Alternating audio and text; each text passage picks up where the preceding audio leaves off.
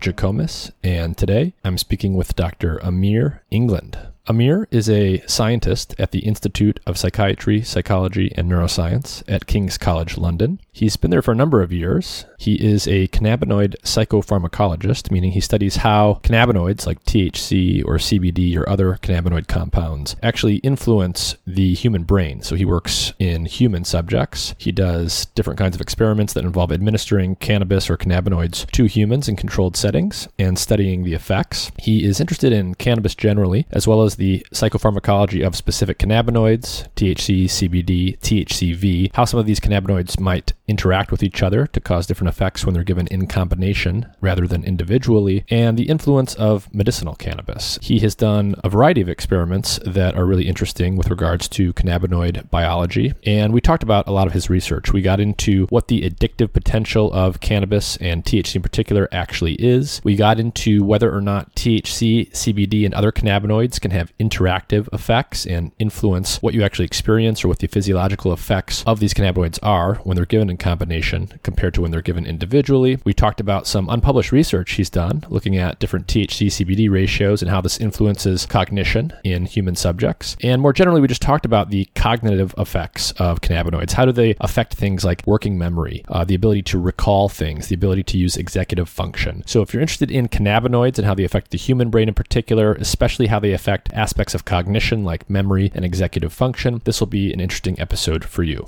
As always, if you enjoy the content I'm producing on Mind and Matter, please like, share, and subscribe wherever you're listening or watching. Some of the best ways you can help support the podcast are to become a subscriber on Substack at mindandmatter.substack.com, to subscribe on YouTube if you're a video listener of the podcast, and also just to give a five star rating to the audio version of the podcast on Apple or Spotify or wherever it is that you're listening in. And as always, thank you for your support.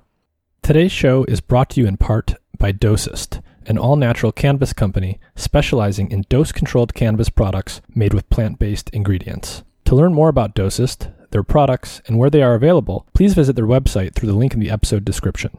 This episode is supported in part by Athletic Greens. Their main product, AG1, is a comprehensive and convenient daily nutrition product containing 75 vitamins, minerals, and whole food sourced ingredients with less than 1 gram of sugar per serving, no nasty chemicals or artificial anything. It's gluten and dairy free and compatible with paleo, vegan, vegetarian, and ketogenic diets. AG1 is a quick and convenient way to supplement your diet to help ensure your body is getting the nutrients it needs. It comes in powder form and you can mix mix it in water and drink it, or you can put it into a smoothie or a shake or something like that. I mix it into water and drink it with the first meal of each day, and it's super convenient. If you go to athleticgreens.com slash mind and matter, Athletic Greens will give you a free one year supply of vitamin D and five free travel packs with your first purchase. Their vitamin D product comes in tincture form, so you just take one drop each day. A large fraction of the population is actually vitamin D deficient, especially in winter months when we get less sun exposure. And vitamin D is super important for the proper function of the immune system and for a variety of other things. And there's even evidence indicating that vitamin D deficiency is correlated with more severe cases of COVID 19 in those who get infected. Every time I go into the doctor each year for a checkup, I'm always told that vitamin D deficiency is very common and I should be supplementing on a daily basis. So visit athleticgreens.com slash mind and matter or click the link in the episode description. You'll get a free one year supply of vitamin D with your first purchase. And with that, Here's my conversation with Dr. Amir Englund.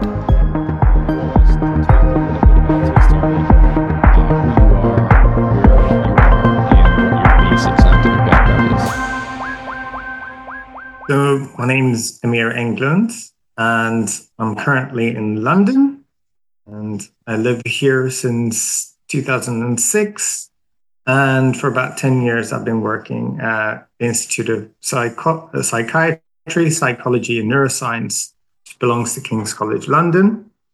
And my basic scientific background is I've got a degree in psychology and then a PhD in psychopharmacology, specifically cannabinoid psychopharmacology. And what uh, what actually originally drew you to cannabinoid psychopharmacology? So um, I think it's a bit of a funny story because um, I I'm Swedish.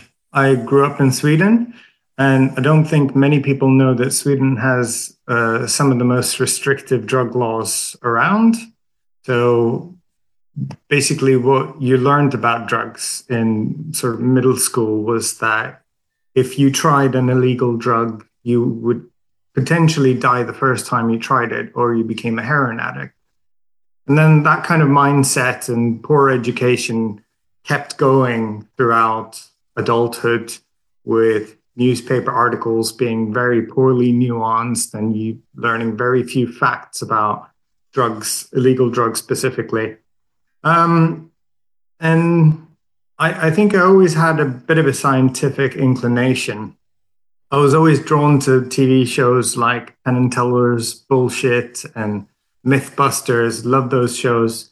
So when I studied psychology um, at the University of Westminster in London, the the scientific method really drew me in, uh, and I got really hooked on that and reading articles um, when no one really did like that. I really loved it. Um, but then, particularly when we started learning about the topic being psychobiology, so you know the brain, uh, neurotransmitters, receptors, but also how drugs and medicines influence these. I started reading about different illegal drugs, particularly cannabis, and was quite shocked at how different that was to what I was taught back home in Sweden. So that made it so much more interesting to to you know dive into this literature when I had this sense of betrayal from my home country that I've been kind of let down, that I've not been taught you know the truth really. So we always were given a poorly nuanced view of uh, of illegal drugs and cannabis. And then i think particularly why cannabis drew me in was because of the endocannabinoid system.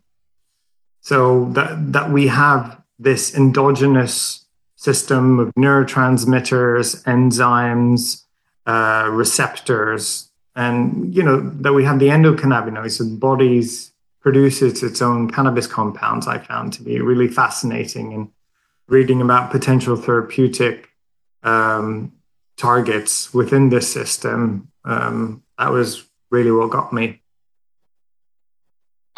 And so what uh you know when you think about everything that you know today from being a professional scientist who studies this stuff compared to what you were taught when you were growing up in Sweden, what are the facts and myths when it comes to something like addiction and cannabis? How how addictive is THC? Is it addictive at all? You hear uh, you know, you can go on the internet and find the full spectrum of opinions out there, and there's a lot of motivated reasoning. So, what's your understanding of the addictive potential of cannabinoids?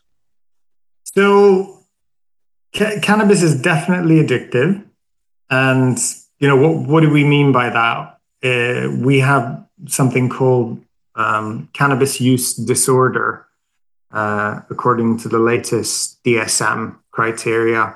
So if you fill at least two of these in the last 12 months some of these symptoms might be you know very strong craving um, that you're giving up chores and duties that you have in your everyday life because of cannabis you engage in risky behaviors because of cannabis, you neglect family and friends because of cannabis, um, and you feel that cannabis is taking a bigger and bigger part of your life more than you want to. So you failed attempts at controlling or cutting down. Um, but also some physical signs of addiction we have, which is tolerance, meaning that you know the, the more you use of it, the stronger varieties, the, the higher the dose that you'll subsequently need to feel the same effect. So that's a physiological um, sign of dependence. And the other physiological ones is that people who stop using cannabis experience withdrawal symptoms, problem sleeping, agitation, upset stomach, uh, headache, uh, sweating. Some of these are, you know, physical signs of addiction. So some of some of the myths that I've heard about cannabis addiction, I guess, relates to oh, it's just psychologically addictive, not physically addictive. So that that's not quite true. And also that has very little relevance, I think, whether or not it's psychological or physical dependence, because compared to other drugs, let's say alcohol, heroin, tobacco, cannabis is less addictive. So fewer people who try the cannabis will develop what's called cannabis use disorder compared to the other drugs. However, um, cannabis is one of the most difficult drugs to stop using once one's become addicted, and that that's a complicated story in and of itself. So it's it's less addictive than than most other drugs. It's definitely still addictive. Um, I think on average it's about uh, nine or ten percent become addicted, and uh, there was a recent that how, how would that compare to another drug? So if it's nine or ten percent for cannabis, what do we see for something like cocaine or alcohol or or another addictive substance? So I think cocaine and heroin would be in, in the 30s, in the upper 30s. Tobacco, nicotine would be in the 60s. I think alcohol is between 15 to 20. So that's kind of life lifetime uh, risk. More recent studies have found that um, the risk can be up to 30% for people who use cannabis, but that that's after one has used up to 20 years. So uh, methodology is slightly different. And some of the risk factors for addiction is starting young, um, having you know family history of addiction, and using stronger varieties of uh, cannabis more often. I see. And so, you know, when it comes to when it comes to thinking about how addiction starts, you said, you know, uh, the age that you start at, you know, where where at where you're at in development matters. Earlier means more likely to develop a habit. Um, the dose also presumably matters. Is that a factor with with drugs in general, but THC in particular? Yeah, I was I would say so. And and mentioning the the early onset aspect, now, that's obviously an association we can't draw any causal inference. It might be that, you know, if, if you have a troubled childhood, if you're hanging out with the wrong type of friends and they're more risk taking and, um, and sensation seeking, that, that might lead you to start using cannabis earlier and therefore also be a higher likelihood of becoming addicted. And I want to discuss for people um, THC's psychoactive effects. So, can you start discussing for us what is the constellation or what are the different components of psychoactivity, the psychoactive effects that THC in particular has? And I want to start to tie that to the CB1 receptor for people. So, how much of this comes back to CB1 receptor, and which parts of the psychoactive uh, effects that THC can have are tied to that receptor versus something else? Well, I, I would say that um, the, the CB1 receptor is crucial for the intoxicating effects of THC. Um, there, there have been studies where you administer THC uh, alongside the CB1 receptor antagonist and you reduce the psychoactive effects, so the intoxicating effects. Um, and I mean, there's a there's a plethora of effects um, that we attribute to CB1 activation through, um, you know, THC, but also other agonists that bind to the receptor. So, uh, I mean, it's so broad. It, it's it, it changes people's perception, you know, in most aspects: touch, uh, hearing, uh, smelling, seeing. Um, and it can it can change it to various degrees as well. So you have obviously the, the enhancement of these stimuli. So people who use cannabis often report enjoying music more enjoying food more smells more enjoying being out in nature more. But then um, and this is something that we see sometimes in the lab when we run experiments giving healthy volunteers thc is that you can keep pushing that change of perception to, to the point where you start perceiving things that actually aren't there. And we start veering into the area of hallucinations, actually. Um, THC can make you change the way your mind works in terms of how you organize your thoughts and how your cognition works, you know, how, how well you remember things and, and organize thoughts in your head. Another aspect that we see um, is similar to thought disorder that we have in people who have schizophrenia. So you, your your thoughts become muddled, and um, you you sort of thoughts go in tangent. So you start think about your your bicycle, and then you need to pump it pump the tires full of air. Air comes from the outside. Outside there are birds. You know, birds fly in the sky. In the sky there are planes, and and these thoughts can can bounce off each other at what feels like 100 miles an hour. It can be quite distressing to people. But similarly, you can also have the, the creativeness of, of THC. So THC can maybe take you outside of the bubble, which is your mind, and make you think of things in different perspectives. So there, these things happen on a spectrum where on one end they can be quite pleasant new, or neutral. They be you know positive to the person. They they feel they gain a benefit from it. While on the other hand, it might become overpowering, overwhelming, anxiety, and paranoia provoking. So, one of the things I want to discuss also is when it comes to changes in memory, when you have memory impairment or just altered cognition as it relates to recalling and remembering things, there's the acute effects. So, the way THC is affecting you while you're intoxicated with it. And then there are potential chronic effects. So, if you are consuming THC over long periods of time, can you have changes or impairments to memory that persist um, even in the absence of being intoxicated with THC in the moment. So, can you kind of compare and contrast the effects on memory of acute acute intoxication versus any lasting effects that might come from long-term chronic use? Yeah. Um, so acutely, while intoxicated, you impair most domains of cognition. The a few uh, domains are less affected. One that's less affected is kind of executive function, so like problem solving. Um, so and and all, obviously motor coordination and things relating to driving. So that's always one good thing to remember is that you know don't drive after using cannabis.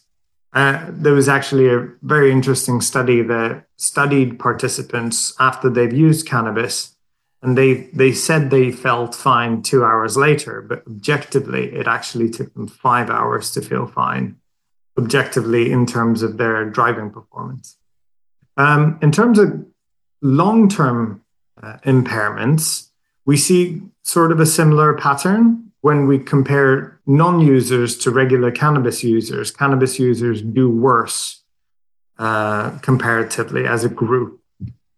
Obviously we don't know if it's because they're you know have some underlying susceptibility towards poor cognition that also makes them susceptible to trying cannabis. So we don't know the causal association. We just know that as a group they perform worse.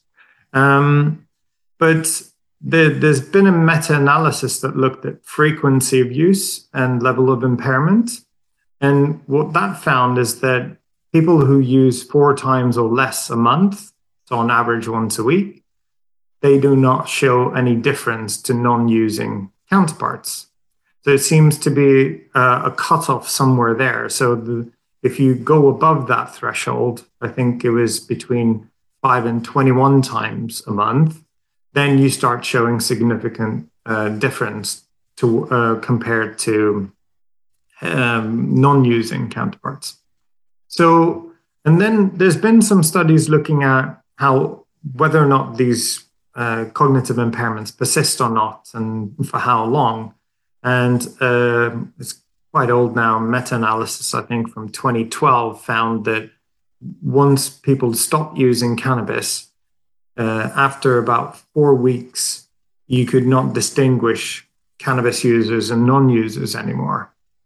Obviously, you know, it depends on the quality of data and the amount of data, but at the moment, that's kind of where we're where we're at. So we think that mo- most likely people regain their cognitive abilities if they stop using cannabis or significantly reduce to about uh, one t- once a week or less. Mm-hmm. Then, so you know so studying this stuff in humans can be difficult because it's hard to tease apart cause and effect when you're when you're talking about observational studies but you're saying as a group people who consume cannabis especially those that consume it frequently tend to perform more poorly on memory and cognitive tasks than non-users but there does seem to be some kind of frequency or dose dependence here the, the amount you're consuming really matters so if roughly speaking when you look at people consuming once a week or less you don't really see any differences in cognitive or memory performance compared to non-users. That's right. Yes. Okay. And then there, there's another aspect, and this is kind of the the jury still out. It comes from um, iconic study in New Zealand called the Dunedin study, where they followed up um, study volunteers from birth, and I think they're up to above 45 years of age now. Hmm. So the same people have been followed up. And this created a bit of controversy when the, the first paper came out. I think it was 2012, which suggested that cannabis use was related to poor IQ. You know, the it, connected to the old adage of cannabis making you dumb, really. So th- this really uh, affirmed a lot of people's pre-existing beliefs and therefore was very popular. But what the study actually found is that over um, a 20 year period, so from the age of 18 to 38, cannabis use, or specifically cannabis addiction, was measured five times.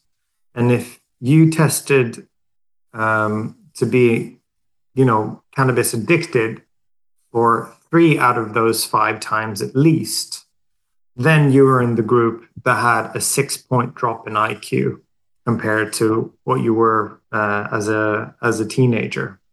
So they they further divided that group into those who use cannabis before the age of 18 and after 18. Those who started after the age of 18, they had no different um, IQ performance, while those started before the age of 18 had an eight point drop compared to their teenage uh, performance. Hmm. And is that difference big? Would an eight point difference be considered a large difference?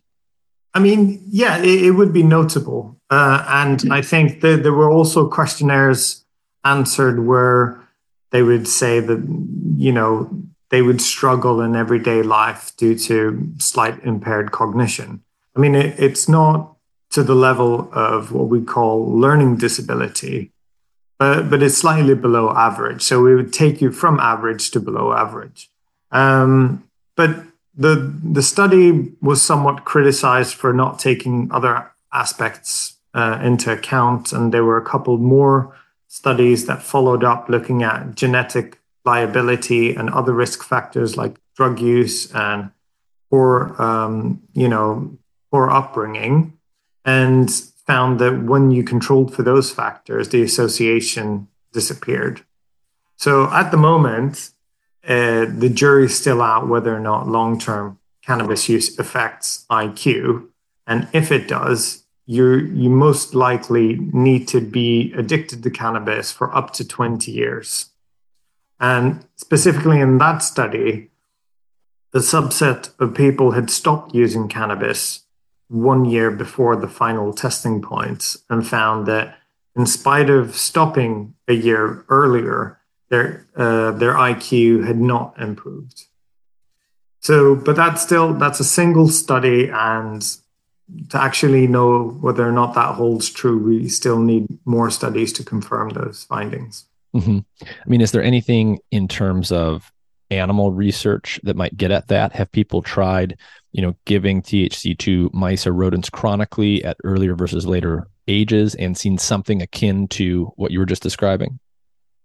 Um, I must confess that I'm not so versed on the, the animal literature, but um, I think what we do see generally in the animal literature is kind of confirming what we've seen in humans, really.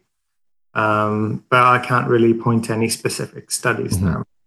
I mean, one thing that definitely seems true is that there's going to be age dependent effects. Um, the one thing that I know from the animal literature is, you know, there's been some studies um, done in the last few years where they basically show that you can get different or even the opposite effects in old versus young mice. Basically, in young mice, juvenile mice, um, THC is going to impair cognition, but actually in older mice, it seemed to improve it in some ways. So there are there does appear to be something interesting going on developmentally. Um, but you know, w- one of the issues I think you were getting at in terms of how difficult it is to tease apart all of these different variables that can correlate with things like cannabis use is that um, you know it's it's hard to pull those things apart in human studies. Um, another area where that difficulty uh, m- makes it hard to interpret some of the data that's out there is psychosis. So, can you talk a little bit about THC's psychotomimetic effects acutely and what exactly does that mean? Let's describe that for people to start mm-hmm. off with, and then we'll maybe discuss what we know or what the controversy has been around, you know, whether or not psychosis becomes more likely in response to chronic THC consumption. Yeah, sure. Uh, and I mean, this is this is really um, where my main focus of research lies. You know, it's experimental psychopharmacology.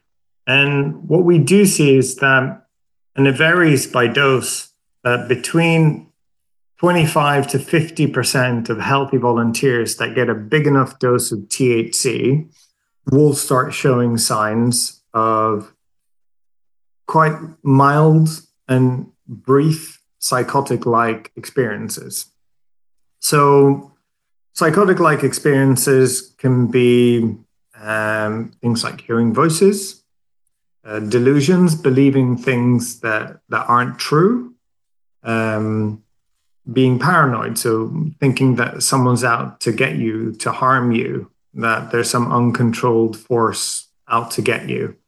Um, grandiosity, you know, believing, having an inflated sense of self and belief about your abilities that doesn't match up to reality. And what we mentioned before, thought disorder. So uh, we call it conceptual disorganization, as well as hostility.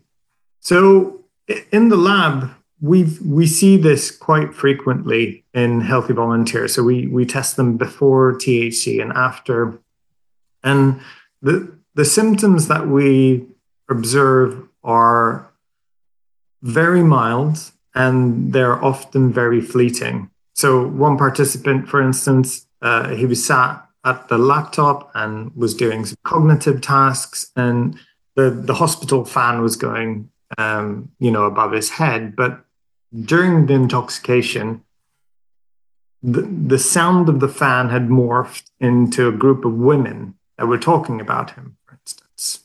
And that lasted for, uh, for a few seconds, but for those few seconds, he truly felt and believed it.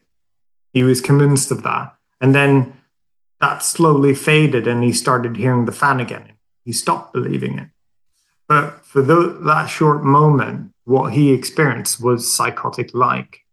So, in, in a patient with schizophrenia, they would likely hear voices on and off quite frequently it varies. Some some people experience voices occasionally, some hear voices nonstop. So something like that, that's an auditory hallucination. Then we had another participant, similarly, they were doing cognitive tasks, but this time uh, one of my researchers was, you know, um, just texting while someone, uh, while the participant was doing the laptop task. And the participant became convinced that she'd been filmed by his phone and stopped the task and said, Did you film me? And he said, No. And th- this belief persisted um, until he actually showed her uh, his phone and showed that there were no videos of her doing the task. So, short period of time, convinced that she was being, you know, filmed during the cognitive task, and that sort of had a malicious intent as well. There was another participant that, for a brief moment, ex- saw our faces morph into dog-like faces. Lasted for about three, four minutes, and, and then that was gone. So that would be an example of a visual hallucination. So we get all sorts, and I think the, the most frequent one and the most common one is thought disorder. You really can't keep a track of your thoughts, and your thoughts are going all over the place. It makes it sometimes quite distressing um, because you feel that you you lack control over your mind and you have difficulty organizing your thoughts.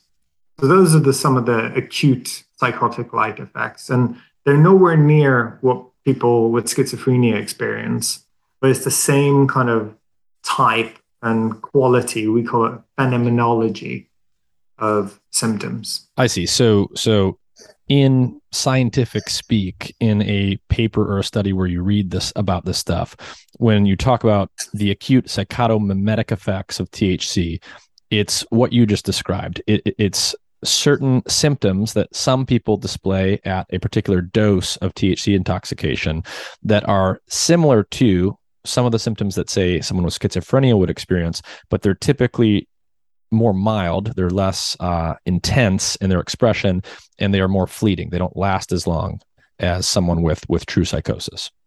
Yeah.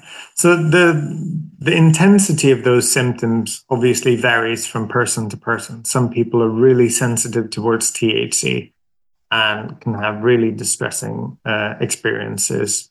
But what tends to hold true, at least in these experimental studies, is that all of the symptoms subside once the drug uh, stops having an effect. So mm. with three, four hours, all the symptoms gone.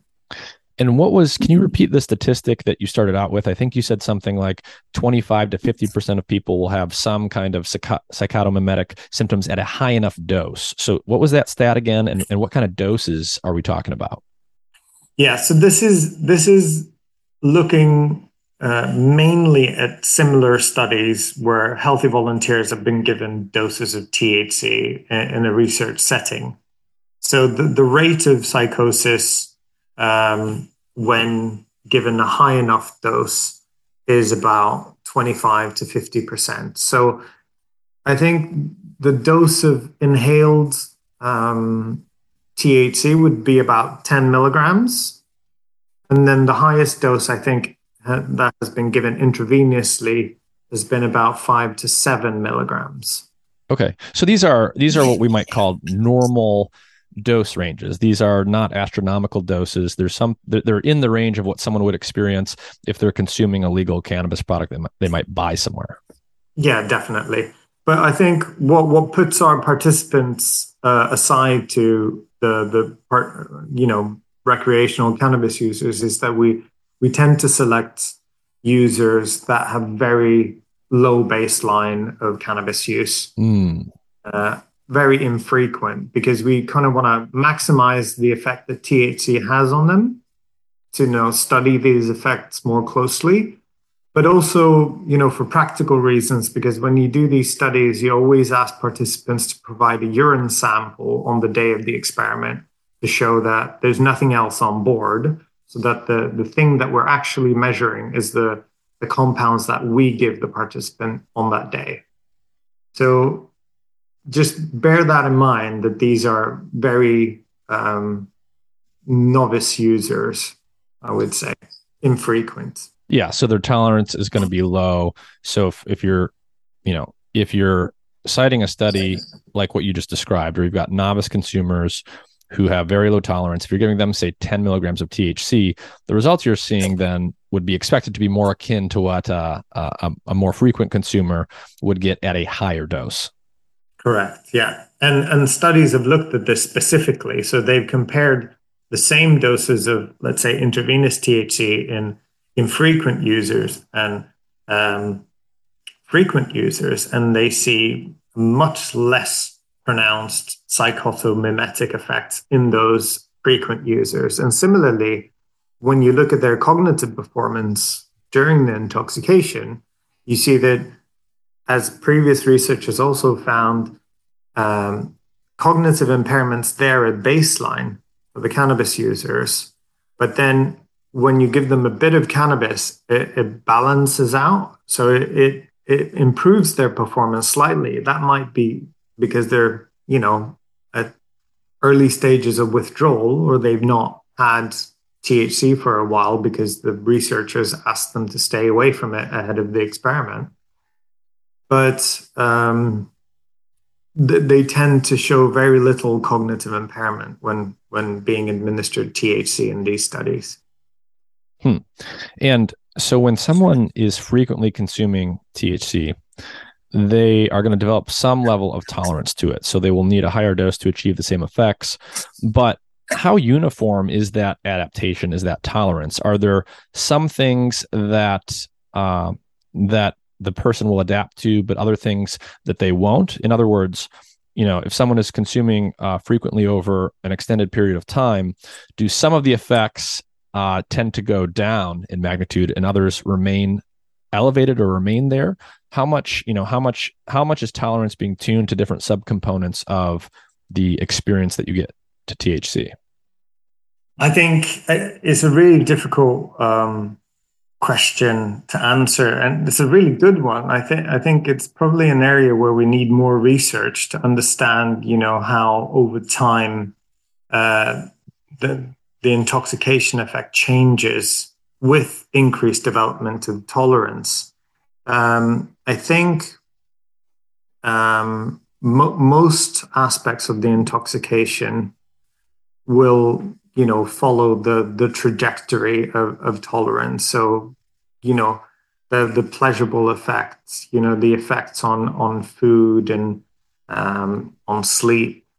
And i think and this is now anecdotal but i've heard the positive effects can just stop all of a sudden as well. So there was a musician um, that i met at an, at an event. He'd been using cannabis to help him write music. And he said it worked for years, but then all of a sudden stopped. Obviously, it's impossible to say whether or not cannabis was related to any of that or some other aspect um, of his life changed, so made it so that he didn't benefit from cannabis anymore. But yeah, I think that's an area where we where we know very little still. But overall, generally, most effects of cannabis are going to be blunted by a f- frequent, regular use. And the stronger the product, the more quicker you'll develop tolerance. And another way that some of the effects of THC can be blunted are co administration or pre administration of CBD. Can you start to talk about CBD a little bit? How, do, how does it how is it distinguished from THC pharmacologically, and how does that start to tie into the way it modulates the effects of THC? Mm. So what um, what we know about CBD is that it's what we call a promiscuous drug. So it binds to many, many different receptors and has many physiological functions on the cell and receptor level. Um, importantly, it doesn't bind to the CB1 or CB2 receptor directly at any relevant concentration. And that's why even at really high doses, you don't really tend to see any intoxicating effects. So that's at least one thing that CBD doesn't intoxicate you and impair your cognition, is what generally is found.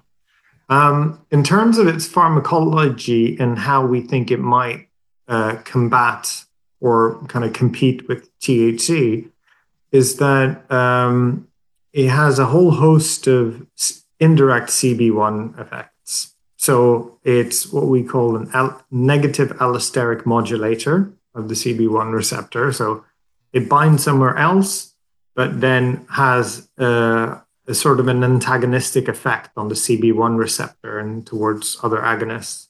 It might uh, bind to, it might inhibit the breakdown of endogenous cannabinoids by preventing the um, the enzyme that breaks it down, known as FAAH, and also prevent the reuptake of endocannabinoids. So you've got more endocannabinoids out in the synaptic cleft competing for the receptor um, where, when THC is trying to bind to it.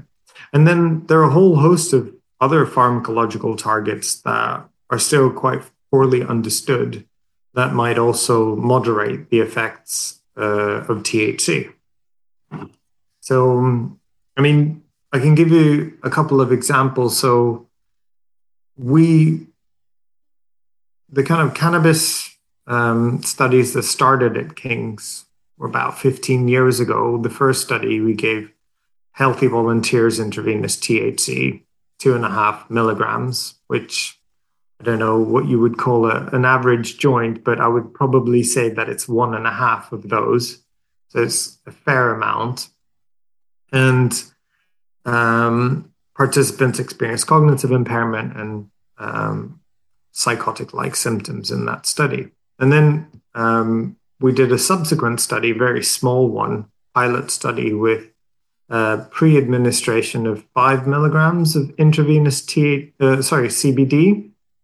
So five milligrams CBD and then one and a quarter milligrams of THC. And in that small study of six people, we saw that the, the psychotic like effects were reduced. So that kind of gave us some um, some preliminary data to go look at this properly.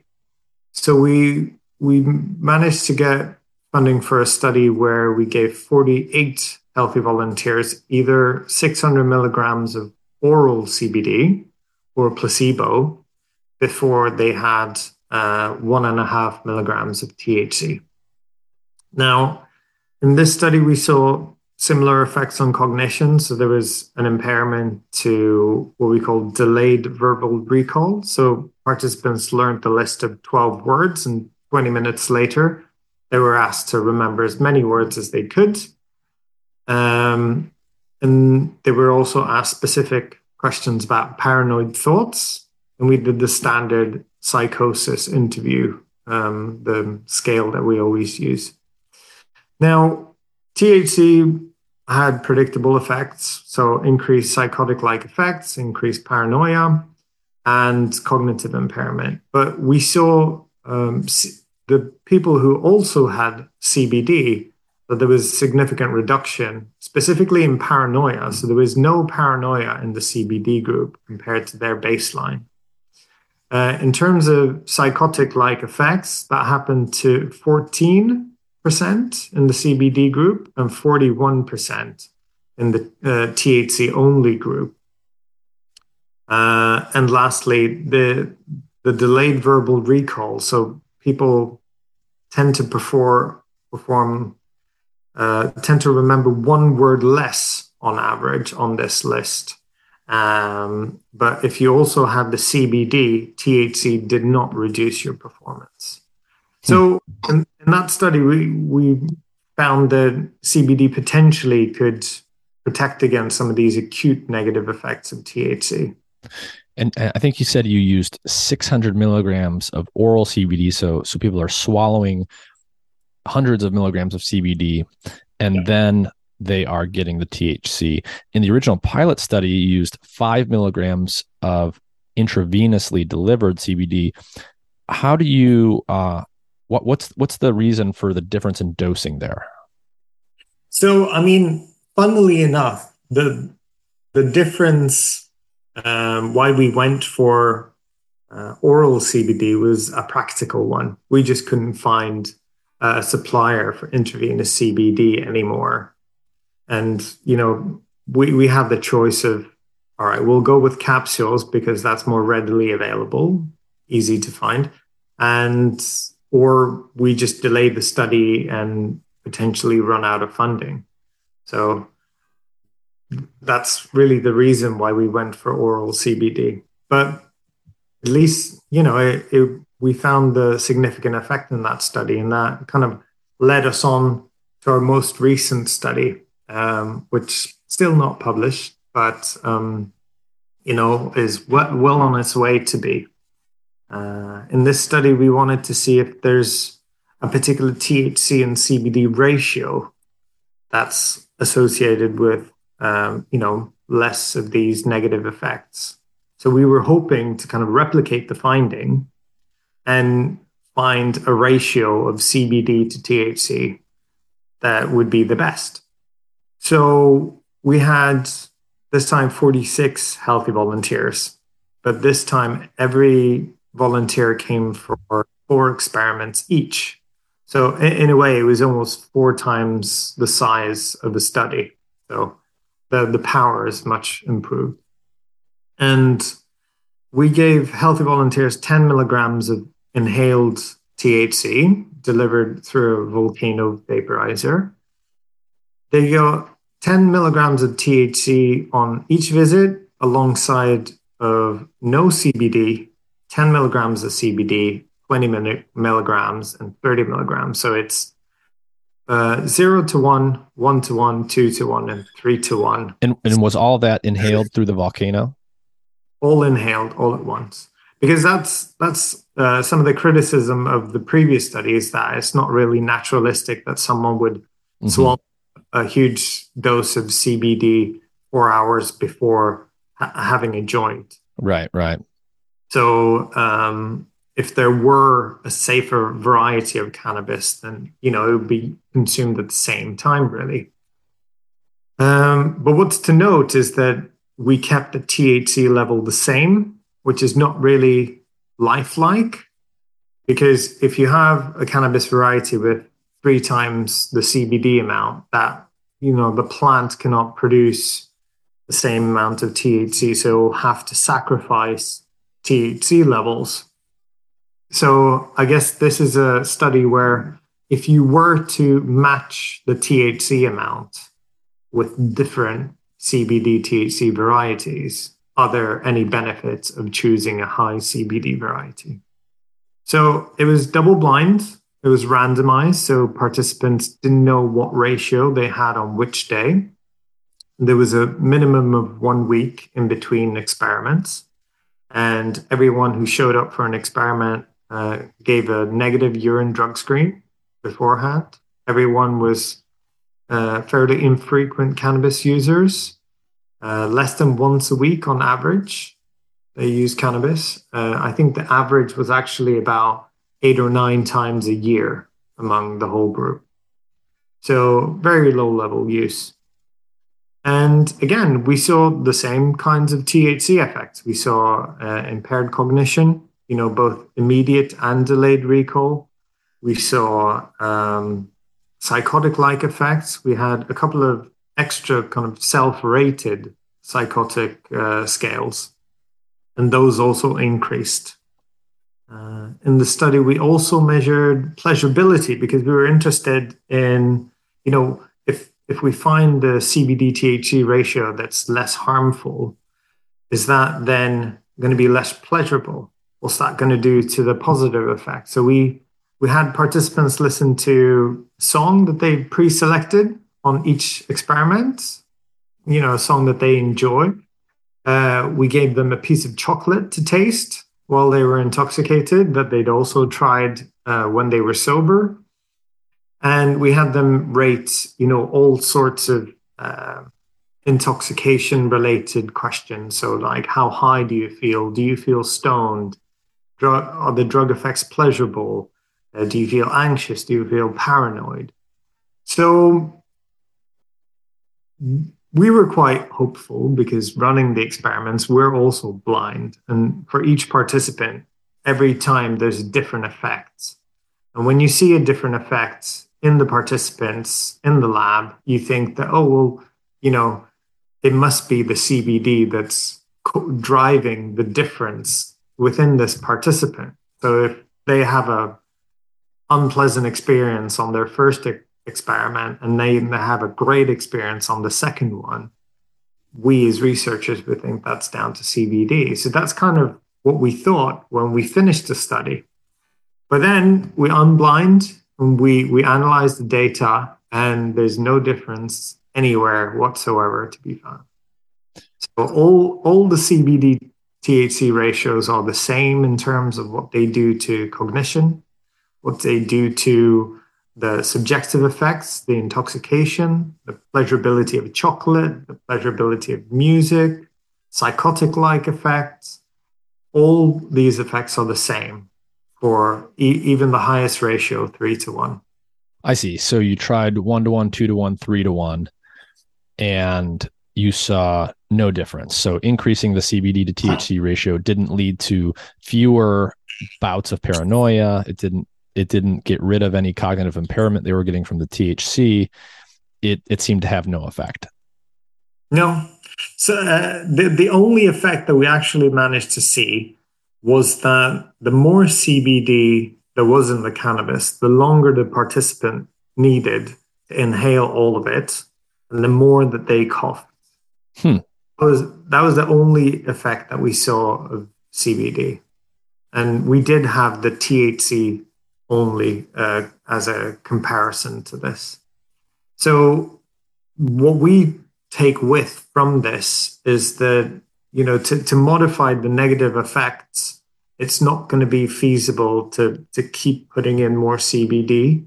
I think because the the level of coughing that we got from the three to one ratio. So, you know, I think to, to reach the uh, the CBD levels that we uh, got from giving people 600 milligrams orally, you would probably need to go to you know 12 or 20 to one, and I I think that would be way too abrasive mm-hmm. for a participant to be able to inhale that. Yeah, and so I mean, when you think about those ratios in the context of the different cannabis products that are out there, right? If you're talking about flower, actual plant material, there are no plants that naturally produce that high of a ratio of CBD to THC.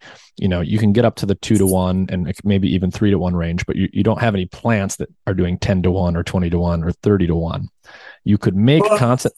Go ahead. The, the, there are some, I think, that have, um, uh, I've seen 18, 20% CBD with, you know, 0.5. So that would be yeah. But I mean, but at that point, the THC is so low that that yeah, you're, you're not, not going to reach. Yeah. Yeah. So, and but you're saying basically the the one effect you did see is that as you added more CBD, the vapor got more harsh. It took longer to inhale all of it, and people coughed more. That's right. And also, we we measured both compounds of CBD and THC in blood, and we saw a perfect dose response.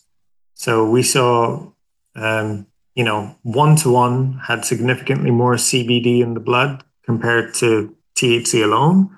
Two to one had more than one to one, and three to one had more than two to one. So it was like a perfect dose response curve in blood, but there was no difference in how much THC was absorbed.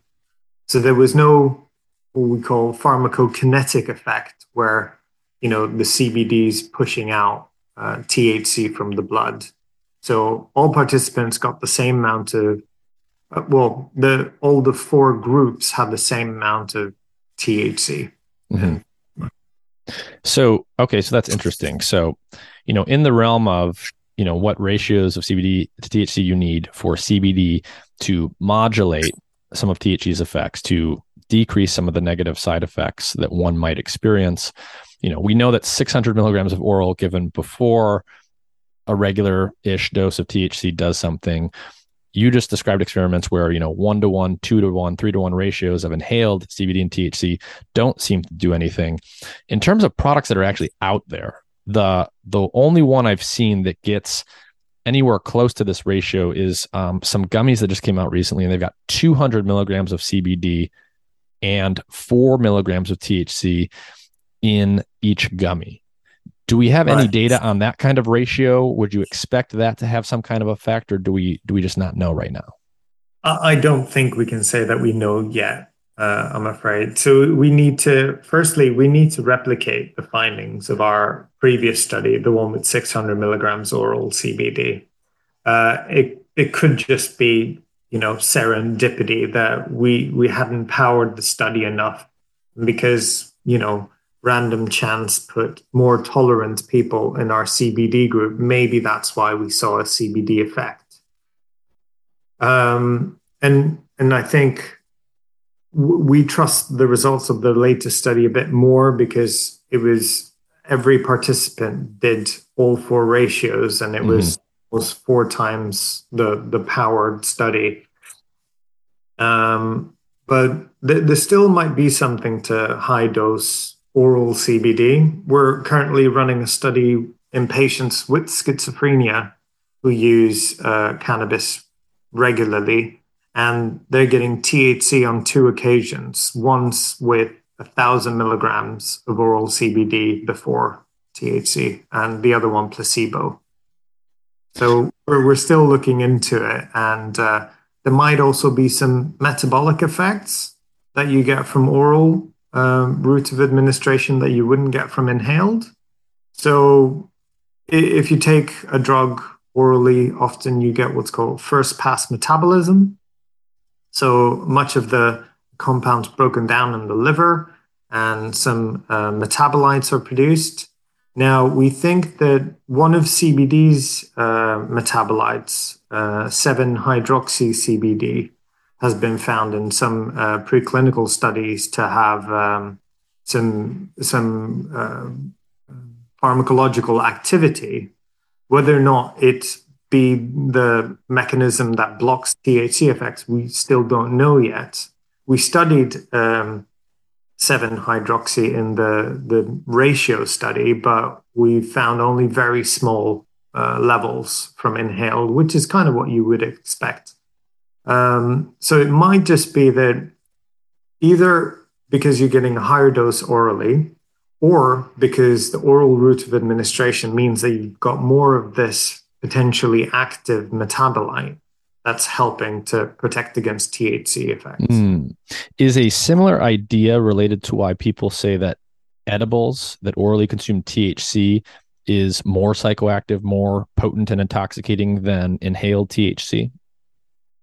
I mean, I think th- there's a potential for that because uh, we we know that uh, 11 hydroxy THC, which is one of the two main uh, metabolites of THC, is strongly uh, intoxicating, binds well to the CB1 receptor. Um, I don't think any recent studies have really looked at how comparable they are. There were some studies from, I think, the 70s and 80s where they gave these uh, metabolites alongside THC. And back then they said that they, they were slightly stronger, but I think we need more controlled and, and uh, better powered studies uh, to really confirm that 11 hydroxy is stronger. But it's at least as strong, I would say, um, based on what we know from previous study to THC. So you're, you're getting THC and you're getting higher levels of 11 hydroxy. So that could be partially what explains why people experience different effects from orally consumed THC. But it, it could also be that um, obviously people are not as good at dosing uh, when something's consumed orally. When it takes one to two hours sometime for the for the effects to come on, and obviously, I'm sure you know of the the old uh, mistake of you know taking a cannabis product orally and not feeling any effects for the first hour and then taking more and then all of it comes at once. And it's a very bad experience. What about some of the other cannabinoids that are out there? There are the so called minor cannabinoids, which are usually present at very low levels in the cannabis plant. Have you looked at all at how some of these other minor cannabinoids are affecting the body physiologically, whether or not they have psychoactive effects or whether or not they might also modulate the effects of THC? So we, we've only done a small pilot study with 10 volunteers with uh, delta 9 tetrahydrocannabivarin, THCV. Uh, at the time, I think we were the first researchers to study it for 40 years. And the previous study had given it to seven people, I think, intravenously, quite a high dose, and found some minor intoxicating effects. Uh, we didn't really see anything. And it was in a study where we gave participants uh, daily doses for five days. And then on the fifth day, they also had THC. THCV didn't produce any effects that the participants could notice uh, compared to placebo. And it really didn't do that much to any of the THC related effects either. However, in that study, we reduced the dose of THC to one milligrams, and we didn't really see any psychotic like effects, and they were only mild cognitive impairments. THCV seemed to block the negative effect on delayed verbal recall. So the list of 12 words that you remember 12, uh, 20 minutes later. Um, but again, because it was such a small study and only 10 people, we can't really be sure if that's a real effect or not. Mm-hmm. I've heard from colleagues in America that they've uh, run a study uh, higher doses of THCV that it can produce into- mild intoxicating effects. But um, this field of research is really, really new, and there's very little we can say at this point. I see. And so, what do we know about its pharmacology? So, you mentioned, you know, what we've mentioned so far is THC obviously activates the CB1 receptor. That's where many of its psychoactive effects come from. CBD is this thing called a negative allosteric modulator of the CB1 receptor, and it's also promiscuous, so it binds to other receptors. What do we know about something like THCV? What what receptors in the brain is it touching? So, um, and it, it's still up for debate, but I think but before some of these studies, and I think a lot of people are still saying that uh, THCV is a um, neutral antagonist. So something that binds to the CB1 receptor, but without really uh, activating it. So it just sits there and, and kind of occupies that space, potentially blocking uh, THC effects, but not like uh, other compounds like inverse agonists like the antagonist rimonabant, for instance, that bind to the receptor and reduce its baseline activity. Now, I don't know how much you know about rimonabant. It was an uh, anti-obesity drug that was trialed, uh, quite effective in reducing body weight, but produced psychiatric side effects, so was pulled from the market. So it doubled the risk of anxiety, depression, and suicidality.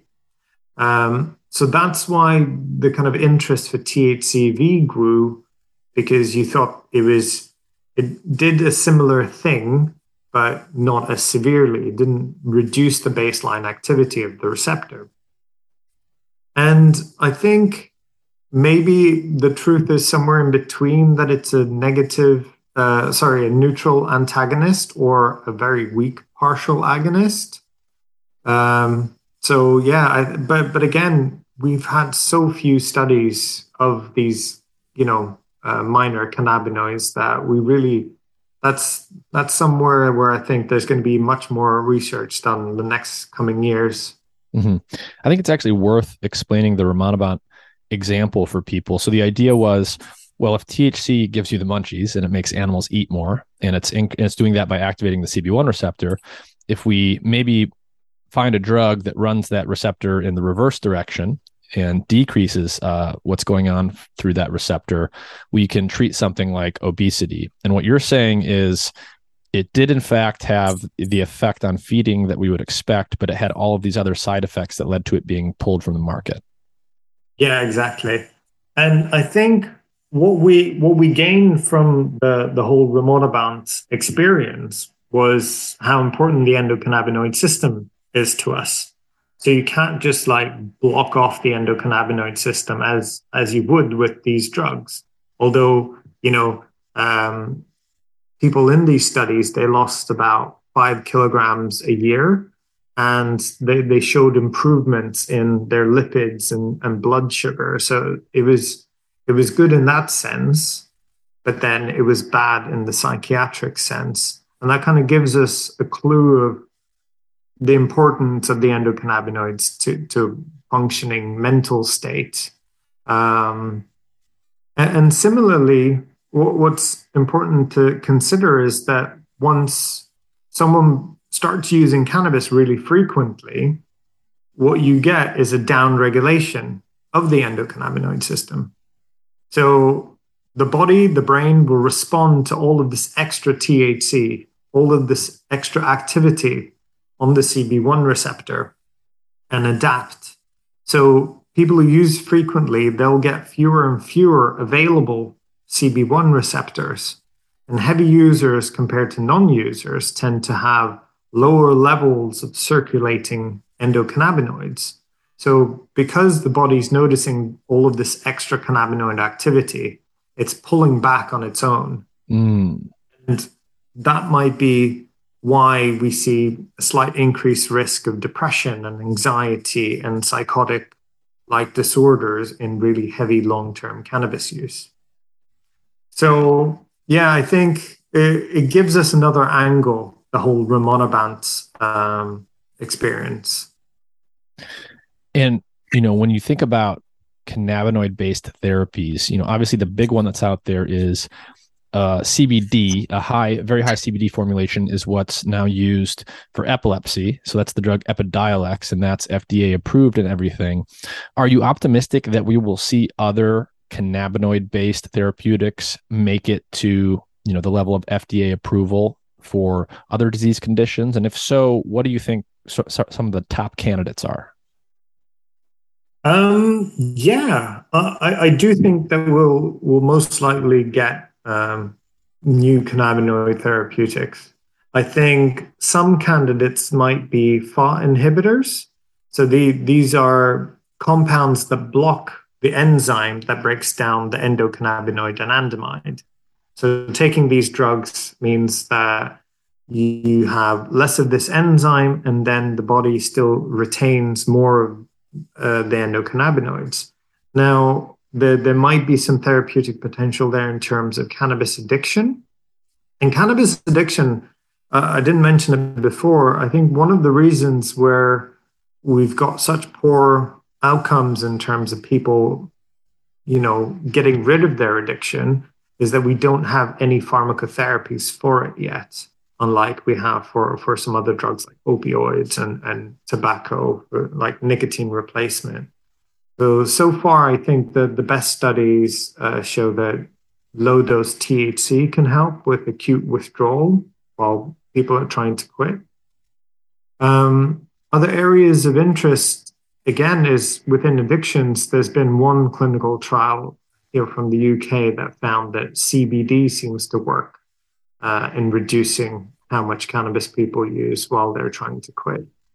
So that's that's an area of interest. And then um, potentially one of the, the most hopeful areas is in the area of schizophrenia. So there's been three published trials, uh, two in kind of acute or uh, let's say non-chronic schizophrenia.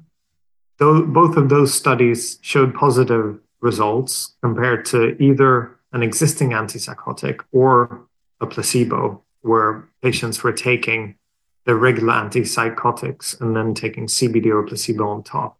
So both of those studies showed the benefit of CBD on psychotic symptoms. And how well, much CBD are we talking in those studies? So, so those studies gave one 800 milligrams and the other 1,000 milligrams a day. And one study was six weeks long, that was 1,000 milligrams, and then the other one was four weeks. The third study was in treatment resistant schizophrenia. So that's more chronic, and patients have tried many medications without significant symptom reduction. And 600 milligrams for four weeks did not um, differentiate from placebo in that study. So that might be an area where CBD doesn't really work. So I think that there are big uh, trials planned uh, here in the UK, I know big clinical trials are going to take place in the next coming years. So within five years, I think we'll know whether or not CBD uh, could potentially be a treatment for schizophrenia. And what about these other minor cannabinoids? We talked a little bit about THCV. Is there much of anything going on in terms of studying them? Um, do you think we'll see more research happen there, or is the focus going to be mostly on CBD and THC stuff? I think probably most research will be on THC and CBD. There has been some trials done that I've read on THCV, there was one um, where they compared THCV and CBD and the combination of the two in people with diabetes, looking at various, um, you know, markers of uh, diabetes, of blood sugars and lipids and so on. THCV seemed to have some significant improvement, um, but CBD did not. And the interesting thing is that when you put the two together, CBD negated the positive effects of THCV. Hmm. And, and that's something that, you know, you would have heard the entourage effect and, you know, whole plant versus single compound kind of debates, um, which, you know, fair enough. There, there could be something to, you know, the entourage effect, but we we need to remember that these compounds can also compete with each other. So they, they don't always add benefit. They can also, you know, knock out the benefit of the other compound potentially. So as pharmacologically, you always know of potential, uh, well, potentiation of effect by adding one compound to another, but there's also antagonism, you know, similar to rimonabant and THC.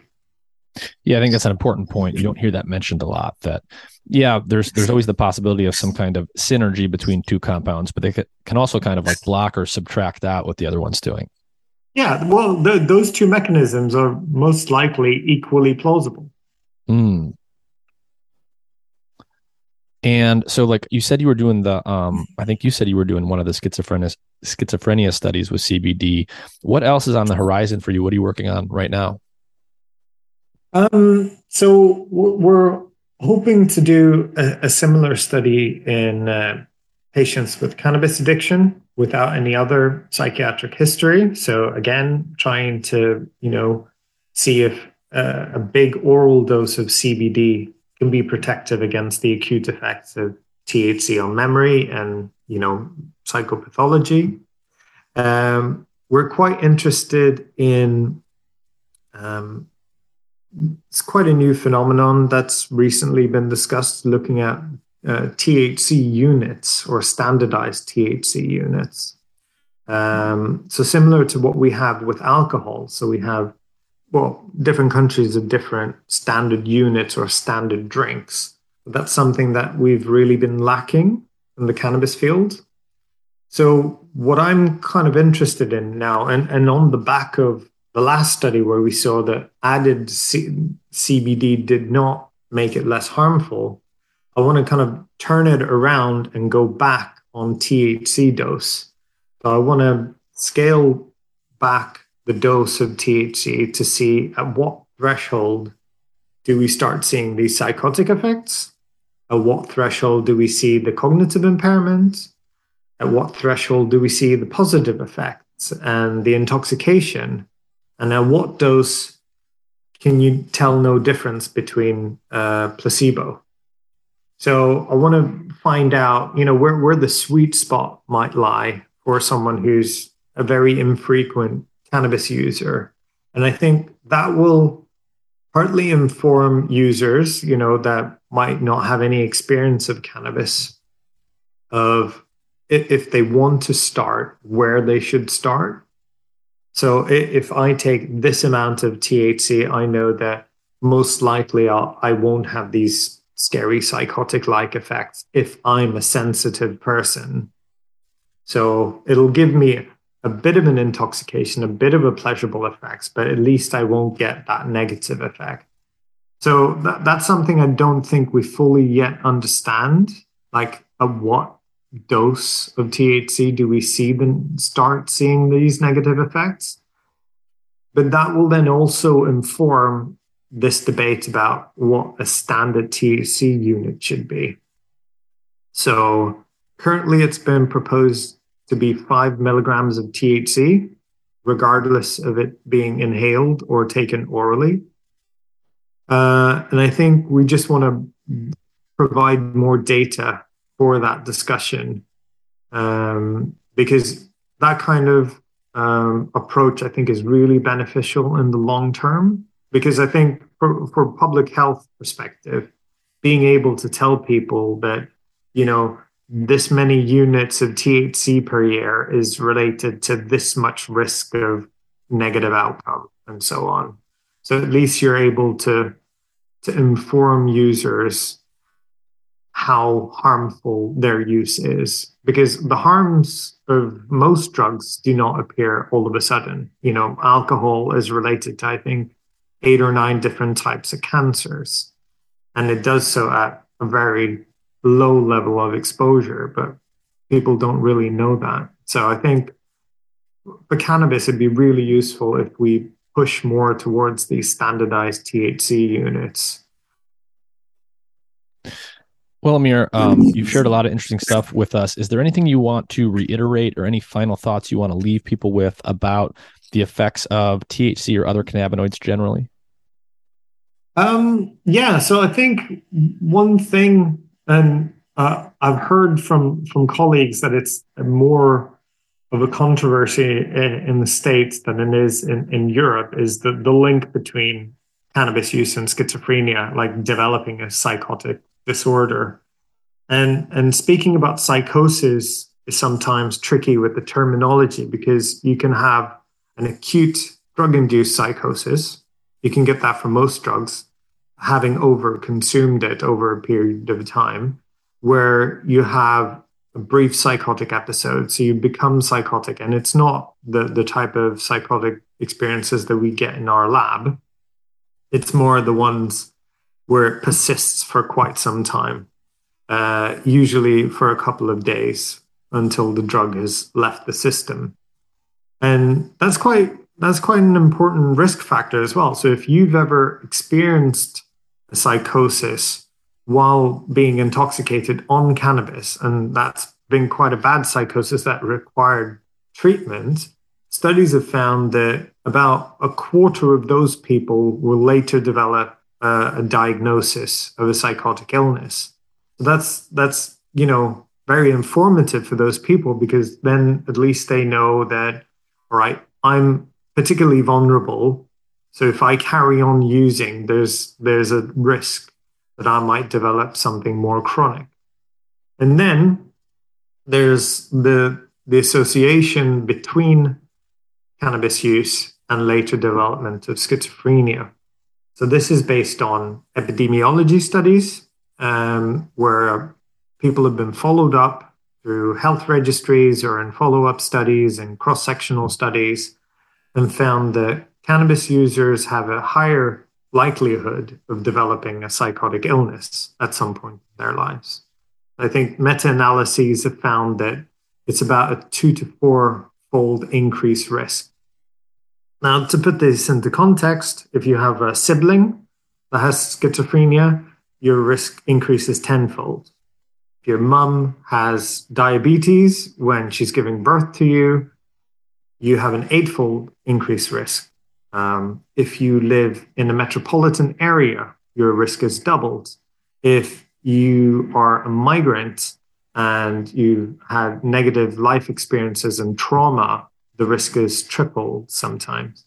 Even having a cat increases your risk of schizophrenia because they think uh, cats carry Toxoplasma gondii, which can lead to toxoplasmosis, and that's a risk factor for schizophrenia as well. So hmm the way to think about cannabis and its relationship to schizophrenia is that it's one of a of many risk factors that interacts with the other risk factors to cause schizophrenia. So we don't we don't have an explanation of why people develop schizophrenia. There's no cause that we causal mechanism that we can point to.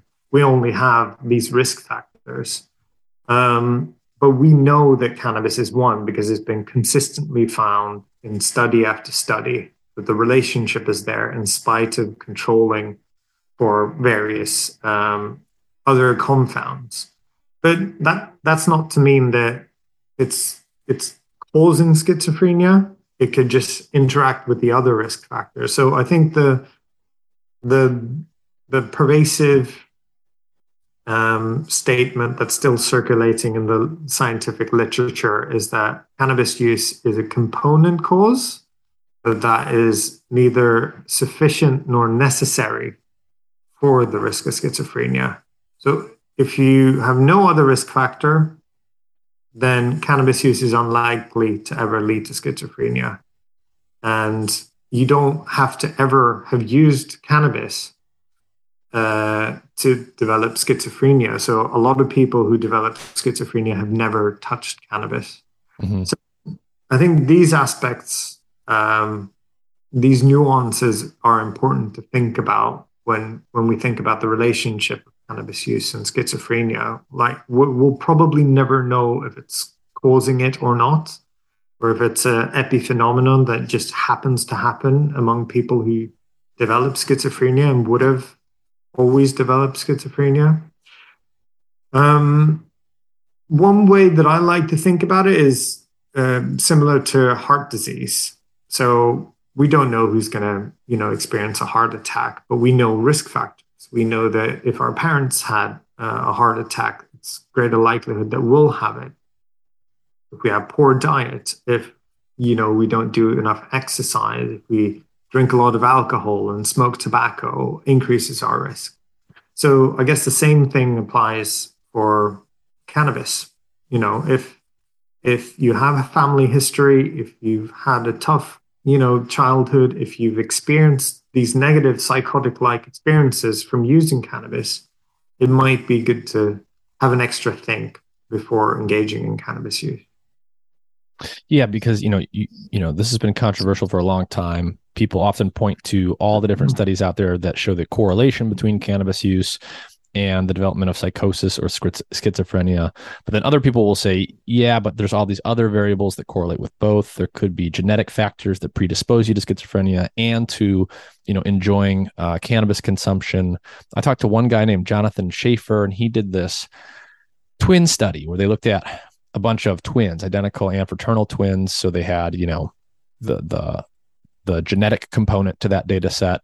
And they had enough of these twins that you know they had some reasonably uh, high number of them where you know one would develop a psychotic um, uh, some form of psychosis one wouldn't. One would have consumed cannabis and one would not have and they did not find that that association between cannabis and psychosis persisted after they controlled for all of the other factors they looked at um, other studies have looked at these things, but I think in general, you're probably right. And it's not always the answer people want to hear, which is, you know, cannabis is definitely not necessary to develop schizophrenia because there's many examples of people who have it despite never having consumed cannabis. It probably does have some relationship to the development of psychosis. It probably, in some individuals at least with certain predispositions, interacts with other variables. And it's just extremely difficult to tease apart and understand precisely what's going on there. Yeah. And there, there are some other findings that, that kind of nuance this picture further. Like we know that people with schizophrenia who have used cannabis have an earlier onset of the illness compared to those who've not used it. Mm. So the illness kicks in sooner. We know that patients who have schizophrenia that use cannabis, they tend to have better cognition we don't fully understand why. It could be that that there are a group of people that were already better cognitively, and because they're cognitively more adept, that they can you know engage in purchasing cannabis, which you know for patients with schizophrenia might be tricky otherwise. Um, we also know that patients who use cannabis uh, have particularly bad outcomes of their illness. So they tend to have more frequent relapses and a worse prognosis of their illness. And they're also less compliant with their antipsychotic medication. Mm. And, and other risk factors like uh, age of onset of cannabis use increases the psychosis risk. So if you started using cannabis earlier, the risk of developing psychotic illness is higher. So I think all of these different bits of information kind of help us to understand that okay maybe it's only a risk for some people but you know we know that the frequency the age that you begin to use the strength of cannabis is also related to the risk of uh, of psychosis so we could be cautious at least and say that maybe it's causing it. And if it is causing, well, maybe we don't start using cannabis as early. We don't use it as frequently. We don't use as strong a product. And if you're particularly vulnerable because you're you have you know mental ill health in your family history, be a bit extra cautious. If you've had psychotic experiences while taking cannabis, be extra cautious. So we can, we can use all of these little bits of information to, to making a bit healthier choices relating to cannabis. Yeah. One thing that's like a little bit unfortunate is how, you know, in the US at least, where you've got many states now with legal cannabis, you know, the, the basic pattern that you see everywhere is that the fixation you know, and, and, this comes from just looking at purchasing patterns and and the potency of products over time and what people are choosing to spend their money on. You know, people are just sort of fixated on getting as much THC as they can for the dollars that they're spending, and it basically drives the producers to try and get more and more potent products. You know, whether it's getting plant material, flower products with as high THC as possible, whether it's creating new concentrates, the general sort of vector that the industry has pointed on is is creating higher and higher potency products in terms of THC content, and um, you know I think that's sort of unfortunate because you know you you do get some of these more negative side effects at the higher potency levels and the higher doses, and you know I think many people would say that you know the experience can be very very good and very lovely at a reasonably low dose of THC. Yeah, and I think what what's driving that is the the same uh, effect that's driving you know sales of other drugs like alcohol uh, and who that is particularly you know marketed to. Uh, for alcohol and for cannabis, uh, something called the Pareto principle applies, the 80 20. So that most of the cannabis in a given society, about 70 to 80%, I think it varies between countries, is consumed by a minority of cannabis users. The ones that are really heavy users that developed big tolerance. And because they've got a big tolerance, they need these strong products. These strong products are going to, be, going to be the most attractive ones to them because of the tolerance that they've built up.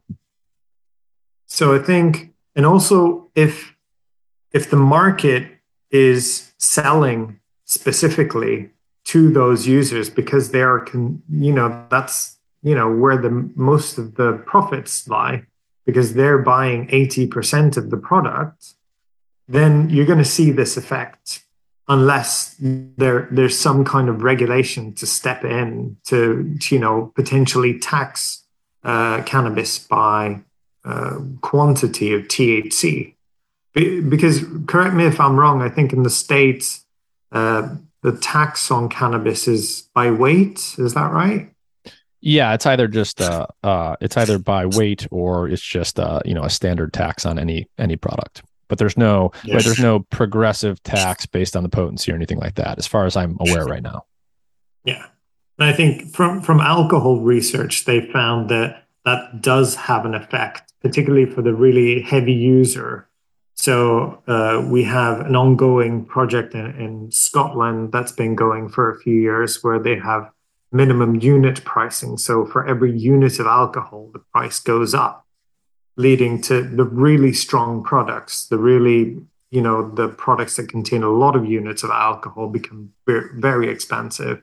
But then that only impacts negatively the really heavy alcohol user. Because if you're if you just have a couple of beers at a weekend, that's not going to increase that much in price.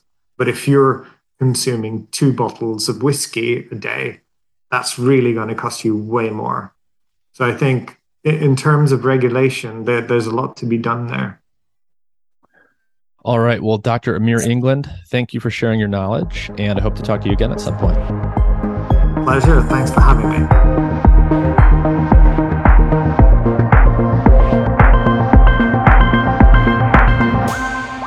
This episode is supported in part by the Amino Company. They specialize in making science backed amino acid products that you can mix into any drink. Their products contain a mixture of essential amino acids, the building blocks of proteins in the body, as well as other nutrients, including minerals like iron and electrolytes like potassium. Your body is constantly repairing damage, and your muscles and tissues need the right mix of amino acids and nutrients to do this effectively. One thing I like about Amino Co. is they actually conduct clinical trials to determine what their products really do. They have a variety of formulations engineered for different purposes, and my personal favorite is one called Heal, which has been shown to be three times more efficient at triggering muscle growth and repair than other protein sources. It helps maintain healthy inflammation levels and preserve muscle mass during periods of inactivity. I mix this product into the water bottle I bring to the gym and consume it before, during, and after my workouts, and I have felt a noticeable difference in my performance during those workouts and my recovery times from soreness and fatigue afterwards. Their products are keto friendly, soy free, vegetarian or vegan, gluten free, and non GMO, so they are compatible with almost any diet or lifestyle. You can support the podcast and try Heal or any of their other products by using the discount code MIND when you visit aminoco.com slash mind. You will get 30% off your purchase. If you work out regularly or do intensive exercise, I recommend trying AminoCo's products. I get a lot of companies reaching out to me about advertising, and I only end up using and liking a small percentage of the products that I see. So check out aminoco.com slash mind and use the code MIND to try these products today for 30% off.